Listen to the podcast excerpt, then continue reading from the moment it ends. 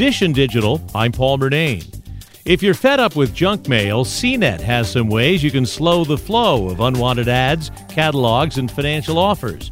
Editor at large Ian Sherr says optoutprescreen.com is a good place to start. This stuff has a real impact on the environment. The Sierra Club estimates that junk mail uses up 80 to 100 million trees per year, and a lot of us throw it straight into the recycling bin. So why not actually go through the trouble of telling these companies, hey, I don't want to read it, don't send it to me. You can also try catalogchoice.org, which can help you cancel catalog deliveries.